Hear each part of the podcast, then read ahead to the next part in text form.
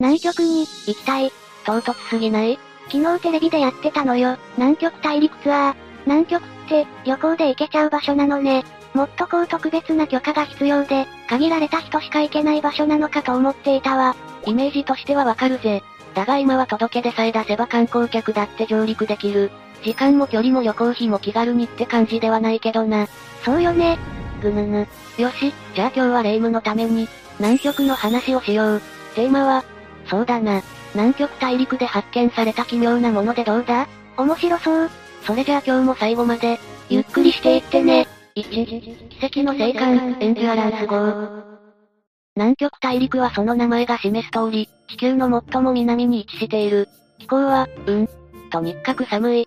これまでの記録では、2018年7月に記録したマイナス97.8度 C が過去最低気温だそうだ。想像力が追いつかない。3000万年分の雪が溶けずに氷の層となっていて足元も一面、真っ白。特に内陸部は降水量も少なく、白い砂漠と言われている。人は住めそうにないわね。定住は厳しいだろうな。でも大陸には研究所が建てられていて、常時研究者が滞在している。日本も現在閉鎖中の施設込みだと4つ。南極大陸に研究基地を作っているぜ。そんなにあるの？有名なのは昭和基地だな。中では低速ながらインターネットも使えるらしい。文明が、持ち込まれている。そりゃあ、人間がいたらそれなりにはな。人類が最初に南極点、地球最南端の場所に到達したのは、1911年。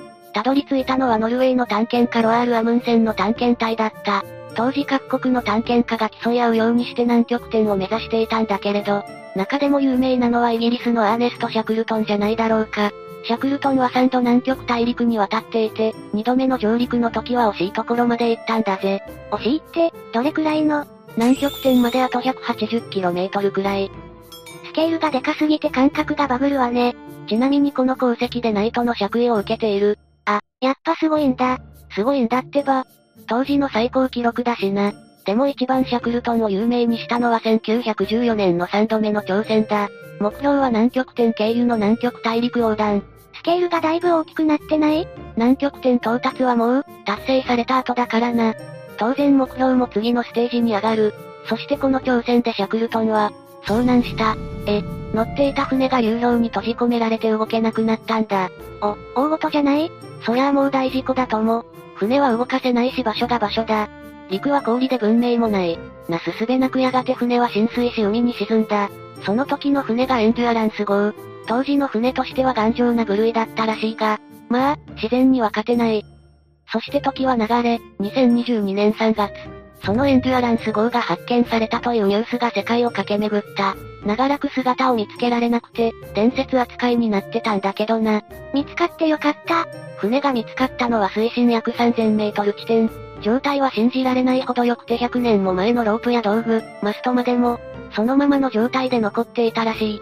操作をしていたのはその道の大ベテランだったそうだが、ここまで状態の良い木造難破船は見たことがないという。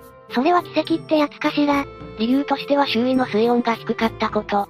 そして海底深くに沈んだことにより光が当たらず、水中の酸素が少なかったことが挙げられている。でも、うん、いいんじゃないか。奇跡ってことで。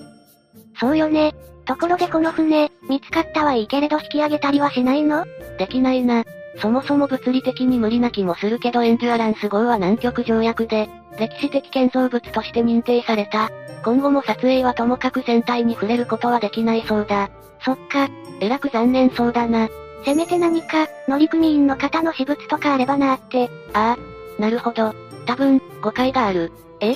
この事故でシャンクルトンは死んでいない。ちゃんと帰ってきてるぜ。ええシャクルトンが有名になったのは事故にあったからじゃない。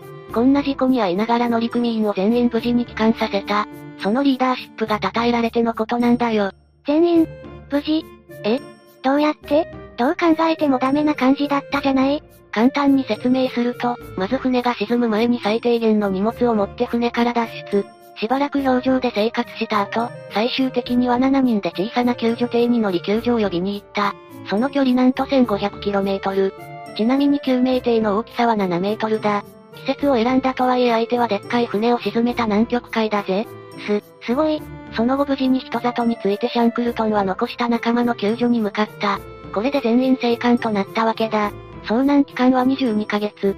救助を得られるまでの判断や作戦が、ことごとく的確であったことはまず大前提として、極限状態に置かれていた隊員のメンタルケアが、十分にできていたことが大きいとされているな。役割を与え娯楽を大事にし、そして平等だった。だから隊員たちは壮絶な遭難生活の中で心を折ることなく、耐えることができたんだ。よ、よかった。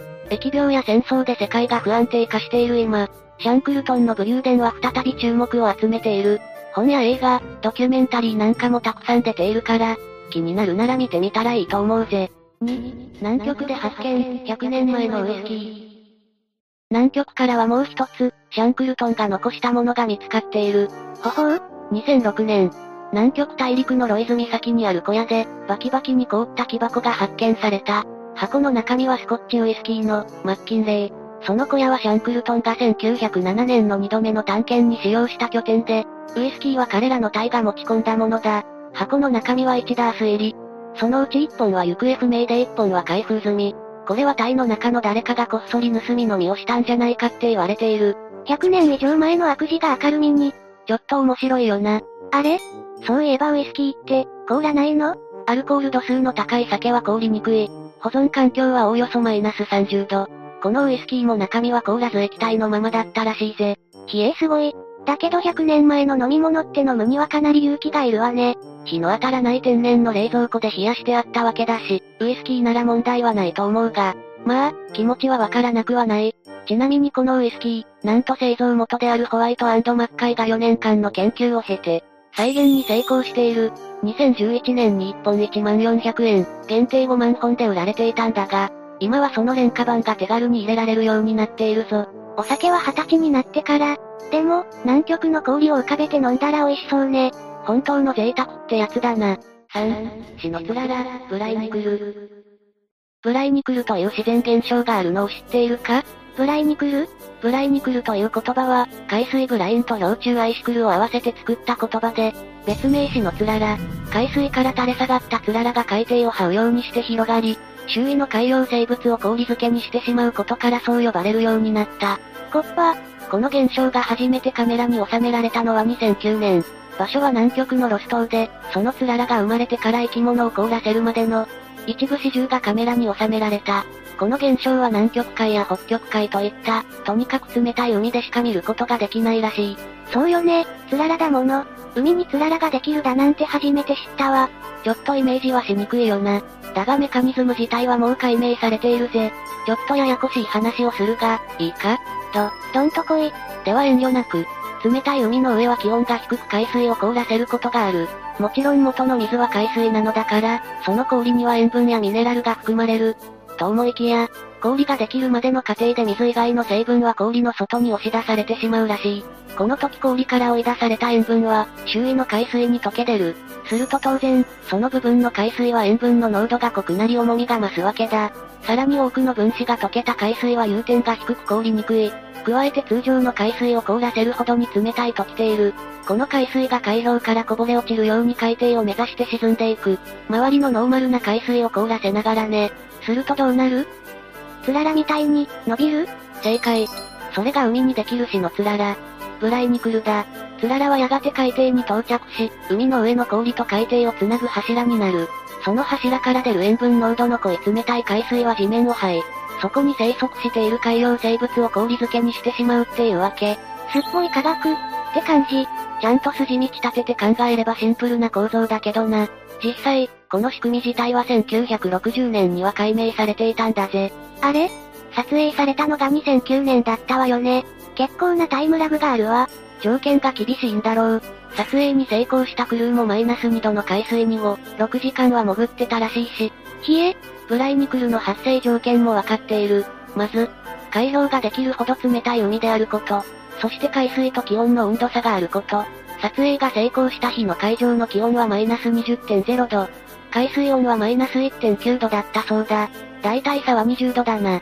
この差は大きければ大きいほどいいらしい。あとは、潮の流れの少ない海域であること。海底に着くまでに、流されちゃうから？その通り、似た理由で、海底に受け皿となるようなくぼみも必要になる。要はその特殊な海水を止めておける環境でないといけないってことだな。そして最後にそこが浅い場所であること。え、意外。事件は深海で起こるものだと思っていたわ。あんまり深いとつららがでっかくなりすぎちゃうんだよ。そうなると自重に耐えきれず壊れてしまうんだよな。なるほど。いやでもこれはすごく面白いわね。とにかく、地球、すっぽ、って感じ。感動のスケールがでかいな。語彙はないけど。なんて言っていいかわからない、謎の感動を伝えようと思ったらこうなりました。なるほど。でも気持ちはわかる。神秘を科学できっちり説明されると逆に感動するよな。それだわ。でも私が海洋生物だったら納得できないかも。シーンに。4、南極の砂漠、ドライバレー。南極大陸といえばとにかく真っ白、究極の銀世界を思い浮かべるだろうが、実は雪に覆われていないエリアも存在する。ドライバレーという地帯だ。その広さおよそ4000平方キロメートル。この辺りは湿気がなくてほとんど雨が降らないらしい。どうしてここだけそんな風になっちゃったの？理由は2つある。1つは今話した通り、湿気だ。ドライバレーは周囲を高い山で囲まれていて、湿気を含んだ雲が流れてこないんだ。そしてもう一つは片場風という強風のせい。とにかく冷たくて重い空気が、標高の高い内陸から海岸へ向かって滑り降りてくる。これが最大時速 300km を超える猛烈なもので、大地に残ったわずかな水分や沿岸部から入ってくる湿度を奪ってしまうそうだ。火、生き物が暮らせる環境でもないから、その姿を見ることもないし、本当にただそこにある大自然って感じだな。行ってみたい気もするし、ちょっと怖い気もするわね。わかる。生きてるものの気配がゼロってことだろ。超開放的な密室、みたいな感覚に陥りそうで。怖い、怖い。ちなみにこの場所を見つけたのは、ロバート・ファルコン・スコット。イギリスの探検家だ。そしてこの遠征が、アーネスト・シャクルトンの初めての南極探検になった。え、そして物語は続く。ってな、5、南極の悲鳴、歌う氷。南極の氷が歌を歌っている。そんなロマンチックな話がある。氷が、歌う？普通に考えると何言ってんだこいつ？って話なんだけどな。2002年エクストリーム標法の地殻変動の研究をするために、地震信号を記録しようとした際に、これまで捉えることのなかったはっきりとした音響信号が出ていた。というのが噂の始まり。そして同様に、2014年から2017年まで続けられていたロスタナ氷の調査でも、氷が毎日歌っていたそうだ。じゃ、ジャンルは？もちろん、はっきりとした音階があるわけじゃないし、拳を回したりもしないからな。はい。氷の歌の正体は地震性のノイズ。氷の融解や強風によって棚氷の表面が振動すると、そういう音が出るらしいぜ。気候や温度の変化によって音のピッチが変わるそうだ。なんだ、もう正体はわかっているのね。ロマンがない？個人的にはそうは思わないけど、そもそもこの氷の歌の発見は完全なる副産物なんだ。エクストリーム標法もロス標法も、本来の調査目的は標法の変化を捉えること。さらに細かく言うと地殻とマントルの研究だ。だから高性能の地震センサーが取り付けられた。じゃあどうしてその研究が必要なんだと思う？えー、っと、うーん、地震センサーってことは、地震で、あ、氷が崩れると危ないから、お、いい線いってる。南極の氷が溶けている。という話は聞いたことがあるだろう実際2000年に入ってからはラーセン棚氷という大きな氷が崩壊を始めていて、その一部が陸から分離したと話題になった。地球温暖化の影響よねうーん、全部が全部そのせいというわけではないと思うけど、影響は小さくないだろう。ちなみに南極の氷が全て溶けると海面が66メートル上昇するらしいぞ。沿岸部はほぼ海に浸かる感じだな。東京も例外なくだ。やばい。そりゃあもう、とてもやばい。だが棚氷の変化や振動を観察していれば、ある程度将来の予測ができるようになる。どれくらいの速度でどれくらいの上昇が見られるのか。とかな。それに全回答までいかなくても、棚氷なんていきなりボロッと崩壊するんだ。それによって海流が変わったり、海面上昇が起きたりすることもある。兆候をつかめるなら掴んでおきたいところだろう。人類的に。そうね。何か打つ手があるかもしれないし、そこに来てこの氷の歌の発見だ。つまり単純に判断材料が増えたってわけ。音色の変化を聞き分けることで、氷の変化やダメージを読み取ることができるなら、ロマンよりもロマンって感じ、しないか？うん。なんとなくわかる気がする。南極の氷が完全に溶けるまで、少なく見積もって6000年だそうだ。6000年そんなにかかるの？まあ大陸丸ごとだしな。でも、それを長いか少ないかで論じるのはナンセンスだと思うぜ。自然としてそういうものなら仕方がないけど、守れるものなら、守るべきだ。この歌を南極の悲鳴だっていう人もいる。本当にそうならないように、できることはやっていきたいな。今日の解説は以上だ。何か感想をどうぞ。ますます南極に行きたくなったわ。面白すぎない？南極大陸。興味を持ってもらえたなら何よりだ。日本からも直行便はないけどツアーは出てるし、いいと思うぞ。南極大陸。でもなんか人生観変わりそうよね。スケールが大きすぎて。わかる。というわけで、今日の動画はここまで。動画が面白かったら、高評価とチャンネル登録をお願いします。最後までご視聴いただきありがとうございました。